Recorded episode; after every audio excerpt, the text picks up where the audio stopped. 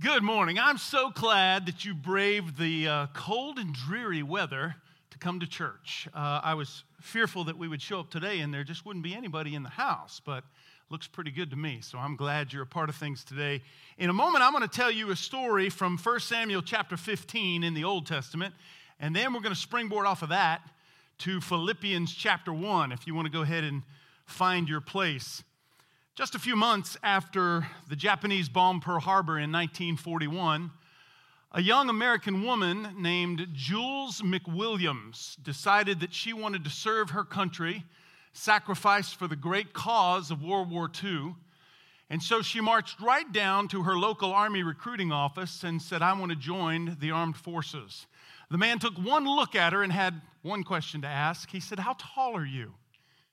She was taken back by the question. She said, I'm six foot two. He said, I'm sorry, it's not going to work. You're too tall. She said, Too tall? She was bewildered, somewhat frustrated. How can you be too tall? The man said, Regulations, too tall, too short. You're too tall. So she marched out, walked down the street to the naval recruiting office. She walked inside, and there sat a gentleman dressed in a Navy uniform. He looked at her and said, How can I help you? She said, I want to serve my country. I'm prepared to sacrifice my life for the cause of good in the world. He said, How tall are you? She said, I'm six foot two inches tall. Why does it matter? He said, You're too tall. You're too tall for the Navy. Once again, bewildered, frustrated, she left. It was only a few weeks later she actually landed a job with the CIA. Back then they called it the OSS. She was assigned to secretarial duties. For one year, she served her nation as a secretary, but she was so good at what she did, and she put her heart and soul into everything that she did that she was quickly promoted, noticed by a supervisor, and put on a special task in a laboratory at a secret hidden location. The very first day, she was nervous. She had no idea why she had been uprooted from her hometown, transported halfway across the country, new surroundings, new people, and a new job description. On the first day, he said, You're going to bake cakes. She said, Bake cakes. What do you mean? How am I going to serve my country by baking cakes? He said, Oh, these aren't any normal, average kind of cake. You're going to bake the most revolting, the most disgusting, the most putrid cake that a human would ever consider eating.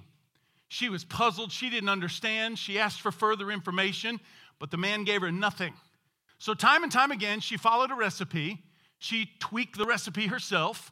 She had a little bit of cooking experience, but not a whole lot. Uh, he, she would bring her cake to the man. He would say, No, it's not revolting enough. It's not disgusting enough. The cake must be three inches in diameter, it must fit in a wire cage. You must use the following ingredients. You can change the recipe if you need, but I want to be clear half revolting isn't revolting enough, half disgusting isn't disgusting enough. I want you to produce the most revolting, disgusting, putrid cake imaginable. Well, days turned into weeks, and time and time again, she kept failing in the opportunity. Finally, she'd had enough. She said, You've got to tell me why I'm baking these disgusting cakes. He said, Have you seen the Pacific Theater? What the Japanese are doing to our ships? You realize it's a bloodbath over there. Ships are going down, sailors are floating, clinging to life in their life vest in the Pacific Ocean. Naval airmen and Air Force pilots are being shot down over the water.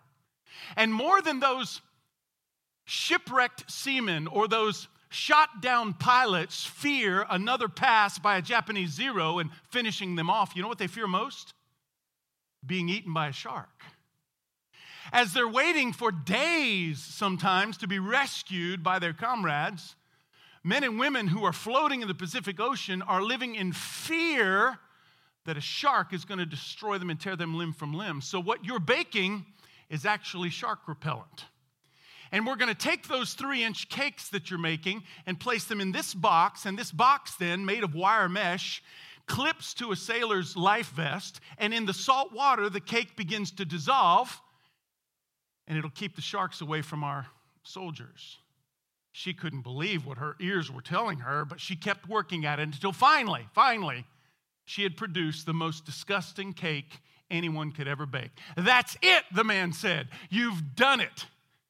Now, surprisingly, about these cakes, no one knows for sure if they actually repelled sharks. There were some promising tests, but here's what the man wanted her to understand the cakes weren't necessarily designed to scare away sharks, they were designed to lift the morale of the soldiers. Because as soon as they had come up with shark repellent cakes, the Army wanted tens of thousands. The Navy wanted tens of thousands. The Air Force wanted tens of thousands, all because this one woman wanted to serve her country, was willing to sacrifice for her nation in order to join the war effort. Shortly thereafter, she resigned from the CIA. She met a man named Paul. Paul found out her story. He learned that she was quite handy in the kitchen. The two actually fell in love. They were married. His last name was Child, and Jules McWilliams became Julia Child. And if it weren't for Julia Child and her service for others, people like Guy Fieri would never be on the television. All those men and women on those cooking shows that my wife likes to watch throughout the week, we have two channels in our home devoted to nothing but food and cooking. And none of them would exist. Cooking shows for entertainment purposes would never have existed were it not for that six foot two kind hearted woman with a servant's nature. We're going to talk today about service, more specifically, sacrifice. Our series is titled New Me, and New Me is not about New Year's resolutions. New Me is about real life change. Hear me, church, it is not an overstatement to say that this could be your year. 2023 could be the year. Finally, you lay down that destructive habit Finally, you strengthen your marriage and build your home. Finally, you get your health in shape and in check. Finally, you get your finances balanced and relieve the financial pressure that so many live under. In 2023, you could be a better you, you could become a better person, but you have to see it first. We've been using as our framework a list of four kinds of people from the leadership guru, Dr. John Maxwell. In his book, Developing the Leader Within You, he says there are basically four kinds of people. There are some people who never see it. Regardless of what it is, they never see it. We call them wanderers. There are people who see it, but they never go after it, they never pursue it. We call them followers. Then there are people who see it and pursue it. We call them achievers. And then finally, there are those who see it, they pursue it, and they help other people see it. We call them leaders. Now, each week I've addressed one of these four kinds of people and tried to reveal to you what that person needs in order to engage their faith walk and move ahead. In week one, we talked to the wanderers. Wanderers don't even see it, wanderers lack vision. And hear me, church, every significant consequence in your life, every consequence or circumstance of consequence in your life demands vision. If you can't see it, you're never going to achieve it.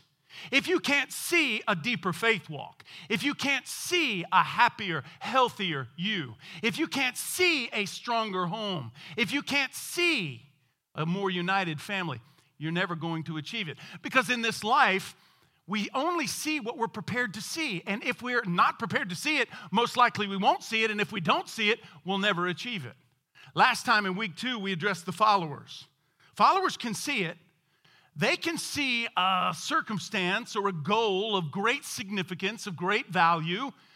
They're just not motivated to go after it. That's what followers need. They need motivation. Last time we noted the worthy motivations and the unworthy motivations to following Jesus Christ. Today we're going to talk to the achievers. Some people see it, whatever it is they pursue it, they go after it, and most likely they achieve it. I'm looking at an auditorium filled with achievers. I know so many of you coaches, teachers, business people, parents. You work hard at what you do. You know how to see it and you know how to go and get it.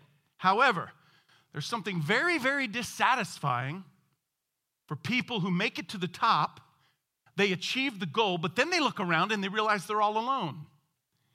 You see, it's one thing to be an achiever and receive the accolades, the glory that comes with reaching a goal. Someone pats you on the back, someone applauds you, someone chants your name. But it's a whole different ball game to not only achieve it, but to bring somebody along with you. That's what so many of you are good at. Coaches, teachers, again, business people, parents, I know you. I know your circumstance. This is what you're good at. You see, loneliness is a way of life for many people, specifically for many achievers. They've been so committed for so long to reaching their goal that they've neglected the relationships around them. If you've made it to the top and you've separated yourself from the pack, but you've brought no one along for the ride, that's a lonely position to be in. I think it's because we're wired for love. Even the most hardcore male dominant person in this room is still wired for love. God wired you for love. God imprinted upon your DNA love. Dr. Gary Chapman in the five love languages says we're all born, psychologically speaking, with a love tank, right? Even a child of one year or two years old, they've got a love tank. They're naturally inclined to give love, they want to give love, and they want to get love. Without love, achievement, accomplishment means nothing. You see, it can be frustrating when we can't connect with other people and speak that language of love. And then you got to consider difficulties, and everyone is going to face difficult seasons in their lives.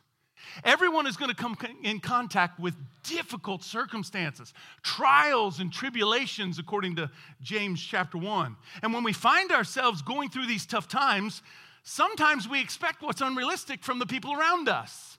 We left them in the dust as we were trying to achieve our goal, but then when we hit the wall and when we needed someone, we left them far behind and we get frustrated that no one's coming to our aid. You see, difficulties do not automatically bring friends. That's why fellowship, community, companionship is so important in the local church. Biblical community, I mean true biblical community, being connected to other people is invaluable to a follower of Jesus Christ. In fact, fellowship is one of the five principles upon which this church, and frankly, every church, should be founded. Nobody wants to work at friendship. The Bible says that the person who has friends is the person who's demonstrated themselves friendly. Look, I, I got to be honest with you and just share something, get it off my chest, bugs me to no end. When it's terribly ironic, especially when I explain it in a moment. Somebody walks through that door, brand new people attend this church every weekend. I'm meeting new families every weekend. The church is growing. That's fantastic. Love it. When someone walks through the doors of this church and they themselves are a pretty friendly person, I'm not saying they're the life of the party. I'm just saying they'll look people in the eye, they'll speak to people, shake hands. When Chris stands and says, Hey, turn around and shake hands with your neighbor, that's exactly what they do. Those are the kind of people that come to me later and say, I got to tell you something, I really like this place. It seems real. People are friendly. But then there are other people they walk in the door for the first time, and as you get to know them, you realize they're just not friendly. They sit in the back in the corner all by themselves. Chris says, Stand, turn around, shake a hand, greet your neighbor, and they wait for someone to come to them. They're here for a while, and eventually they kind of burn out on it. They leave, and you know what they tell me? It's not a very friendly church you've got there. Come on. The Bible says plainly if you're a person who's going to have friends, you have to first demonstrate yourself friendly. Sometimes when we're in the darkness, when we're struggling to hold on, it is grossly unrealistic of what we expect from other people. You cannot blame other people for not knowing what you're going through because you've never connected yourself to anyone. That's why I think there are a hundred or more one another passages in the Bible. Did you know that? Bible verses, principles, examples, role models throughout the Old Testament and the New of one anotherness. Love one another, serve one another, be compassionate toward one another, be hospitable to one another, help one another. The list goes on and on and on. One of the most underrated and ignored qualities of spiritual maturity, in my estimation, is sacrifice, what we're talking about today service, loyalty to people around us. The Bible says that Jesus is a friend that sticks closer to us than a brother. Now, think about that for a moment. The Bible says that our Creator can be a friend who will stick closer to us than even a brother. That is unheard of in other world religions. Allah's not your friend, trust me. The Hindu gods, they're not your friends. The ancient Greek and Roman gods, they weren't interested in being your friend. And yet the scripture says Jesus Christ can be a friend to us who sticks closer than a brother. That's pretty powerful when you think about it.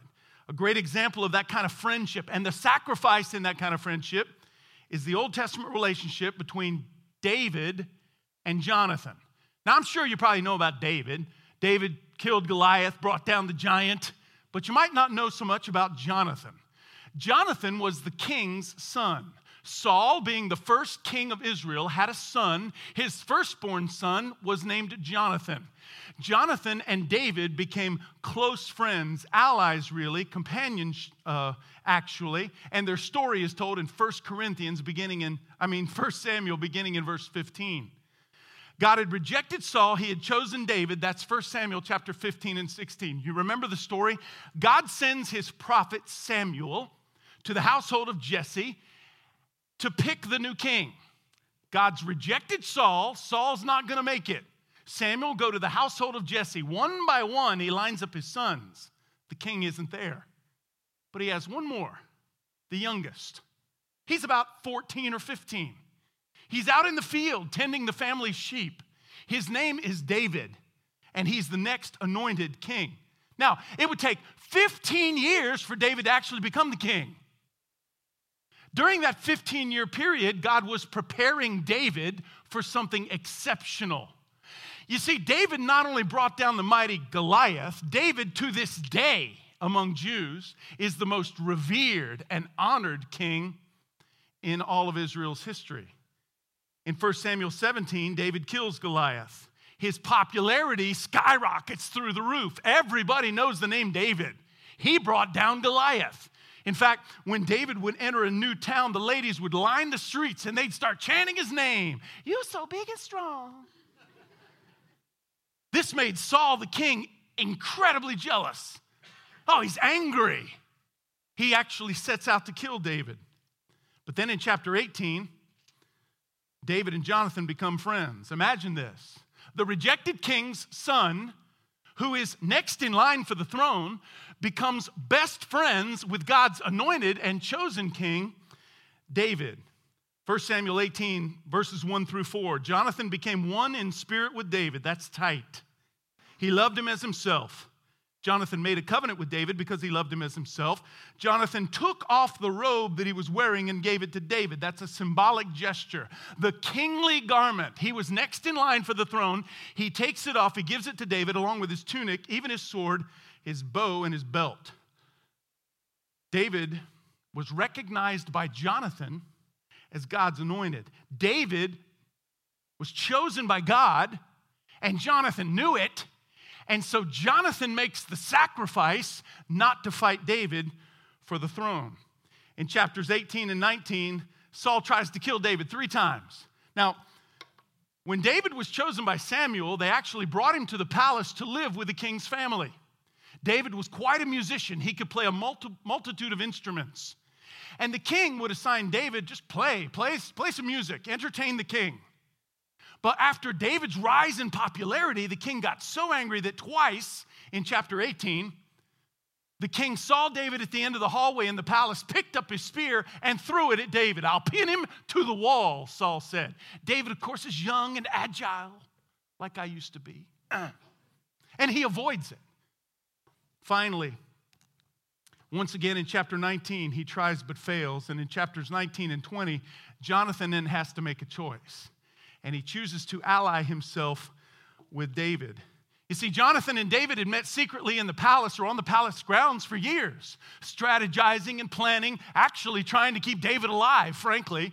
Finally, Jonathan convinces David, You've got to go. You've got to get out of here. My dad's out to kill you. 1 Samuel chapter 20, Verse 41 David got up from the south side of the stone and bowed down before Jonathan three times with his face to the ground. The two men wept.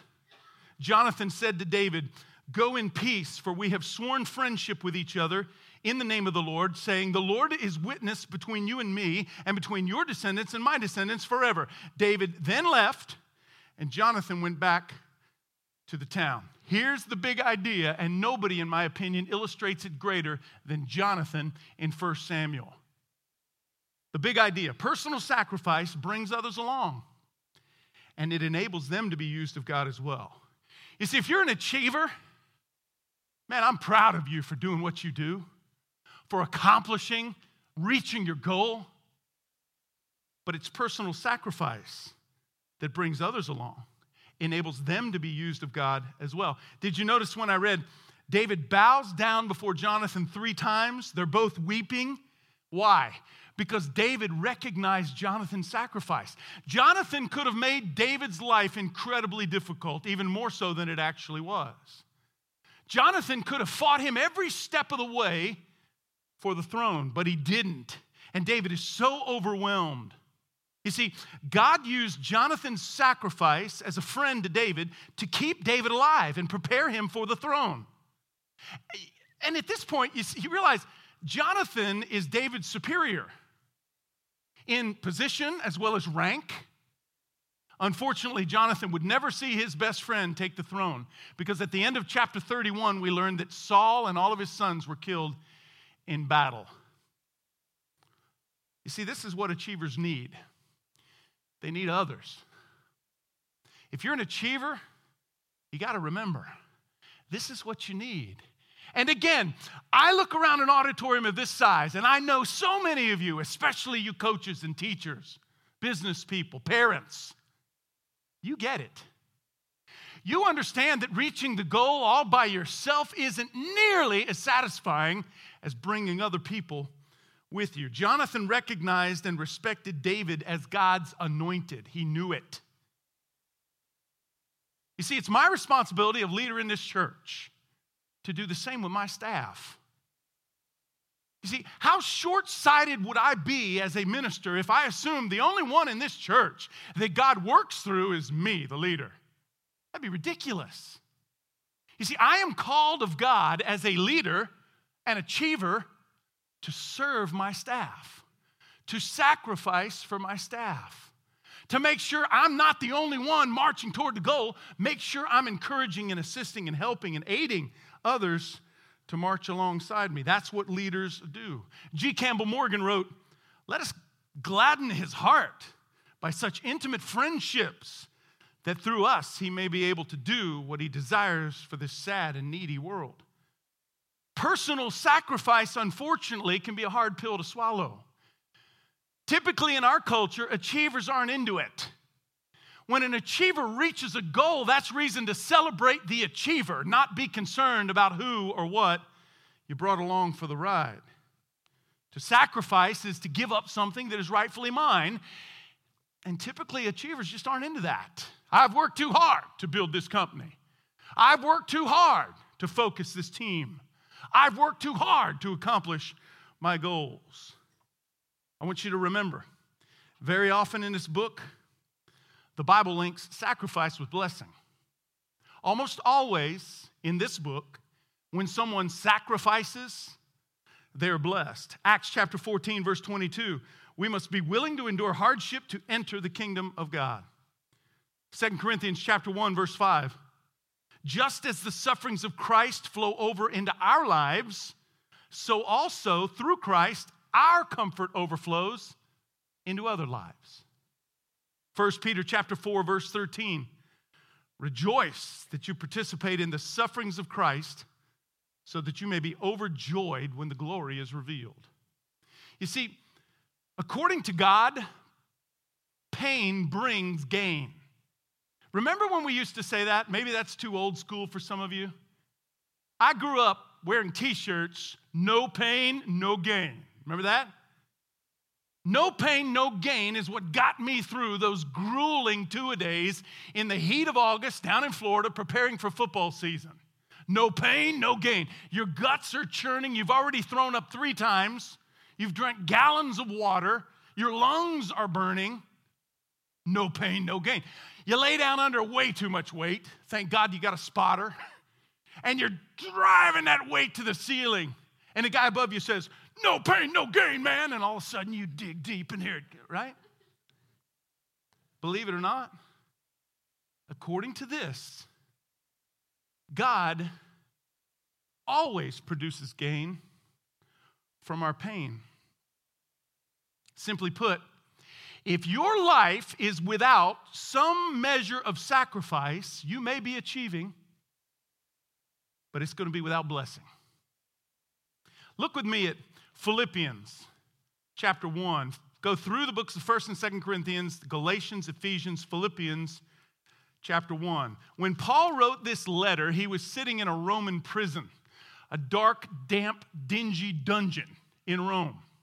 Paul had set up a church in the Macedonian area of Greece, in the city of Philippi. And now, a year or so later, he writes them this letter to check on them and answer some of their questions and concerns. Look at chapter 1 and verse 12. Paul writes, Now I want you to know, brothers and sisters, that what has happened to me has actually served to advance the gospel. What's he talking about? He's talking about his trip to Rome, his journey to Rome. He's arrested, he's brutalized, and now he's in prison. That's what's happened to me, but it's actually served to advance the gospel. Here's why. As a result, it has become clear throughout the whole palace guard and to everyone else that I am in chains for Christ. Wow, what a perspective. Paul saw his sacrifice not as a sacrifice for the church at Philippi per se, but as an offering to Christ, and so should you. Look, let me be very transparent with you. I'm not real good at this. I try hard. I'm not real good at this because people tend to frustrate me when they move too slowly. People tend to frustrate me when they don't get it as quickly as I think they should get it. I had one of my staff members tell me a few weeks ago, uh, Mike, now wait a minute. My brain doesn't go as fast as yours when we're talking about this. And it was like a slap in the face. I had to be reminded that if I reach the goal, but I'm all by myself, I haven't brought anyone with me, what good is it? Paul is sitting in jail, and Paul understands I'm not in jail for others per se, I'm in jail for Christ. This is my offering. So when I'm patient, when I slow down, when I give someone a second and a third opportunity to prove themselves, I'm modeling Jesus Christ. It is actually an act of worship on my part. Keep reading. Verse 14. Because of my chains, most of the brothers and sisters have become confident in the Lord, and they dare all the more to proclaim the gospel without fear. In other words, like Jonathan in the Old Testament, Paul's sacrifice was being used of God to enable other people to be greatly used of God. Then in verses 15, 16, and 17, Paul highlights the opposition. You see, as soon as Paul got arrested, there were some sly, crafty, charlatan type ministers who moved in on the church and motivated by their own selfish gain, trying to build a name for themselves, they told the church, hey, Paul is so sinful. He is so far from God that, look, God is chastening him and he's thrown him into jail. But watch how Paul even responds to that. Verse 18. What does that matter? What does that matter? So what they're saying that? So what they're doing that? What does that matter for the important thing is that in every way, whether from false motives or true, Christ is being preached. And because of this, I rejoice. Yes, and I will continue to rejoice, for I know that through your prayers and God's provision of the Spirit of Jesus Christ, what has happened to me will turn out for my deliverance. I'm sure of it. Paul understood that on, on one hand, you have the sacrifice, and in the other, you get the blessing. On one hand, there's the pain, but on the other hand comes the gain. Now, watch verses 20 and 21. I eagerly expect and hope that I will in no way be ashamed, but will have sufficient courage so that now, as always, Christ will be exalted in my body, whether by life or by death. Watch verse 21, world famous verse. Here it comes. For to me, to live is Christ, and to die is gain. To live is Christ, it's about Jesus.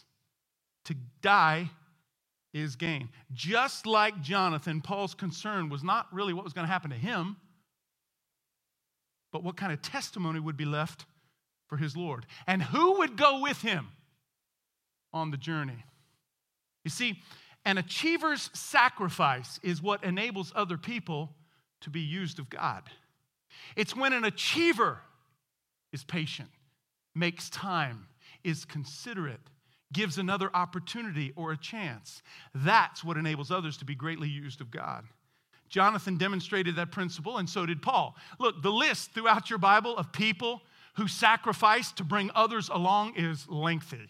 You can start with Abraham pretty easily, go to Joseph. You got Rahab, the prostitute. You've got Elijah, the prophet. You've got Moses, of course. You've got Esther, the queen. You've got Solomon. You've got Barnabas in the New Testament. Man, the list just goes on and on and on. The Bible is filled with examples of sacrifice. Why? Because it is God's way to sacrifice. How did we get into a right relationship with our Creator? Through His sacrifice. Hebrews chapter 2 and verse 10 in bringing many sons to glory. In other words, that's what happened when we responded by faith to God's grace the death and resurrection of Jesus. In bringing many sons to glory, it was fitting that God, for whom and through whom everything exists, should make the author of their salvation perfect through suffering. The word means sacrifice. Jesus is my example. Jesus sacrificed for us, whereby God might use us greatly. You see, Jesus accomplished every one of his goals. Jesus achieved what he set his sights on, but he didn't stop there.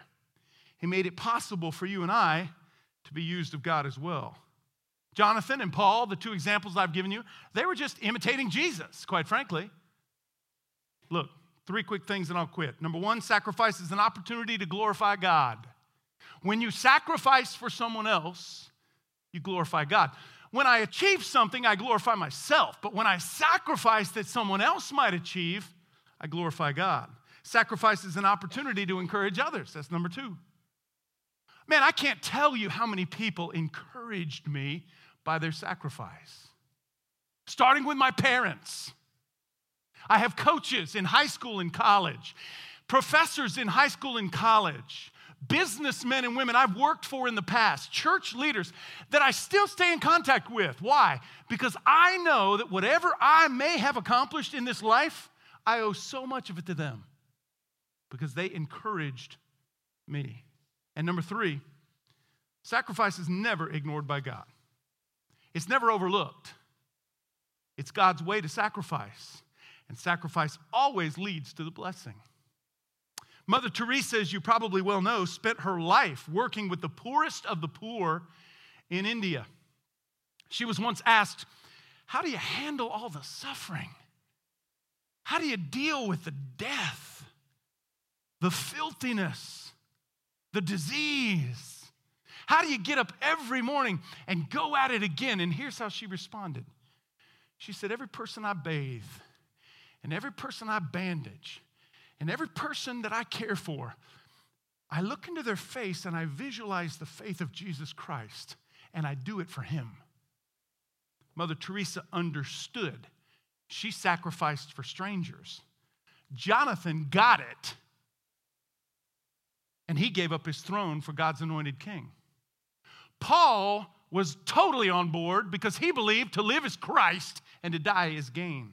Now, how about you? How about you? You may achieve everything that you set out to accomplish, but hear me. Other people, even more accomplished than you, will tell you that if you reach your goal but help no one else to reach theirs, it's not nearly as rewarding as you thought. So I'm encouraging every parent, every person of authority, every man and woman of influence, every young and older person alike, there are those around you through whom you might encourage. There are those around you you can help get them to the goal. Because as an achiever, Maybe you just needed to be reminded today not all about you, it's about others. Let's pray. Our Father, I thank you for such an obvious example throughout Scripture of personal sacrifice on behalf of you and others. Father, help us live our lives with that mindset. Make us patient when we need to be patient. God, make us kind and compassionate when we need to take a breath and slow down a little bit. Don't let us get so gung ho about achieving or reaching our goals that we fail to realize there are those that you've placed right beside us that we can help. Pray all of this, Father, because of the one who helps us the most, the friend that sticks closer than any brother, the risen Son, Jesus Christ. Amen. God bless you, Grace Community Church. I hope you make it a fantastic week. I will see you next time.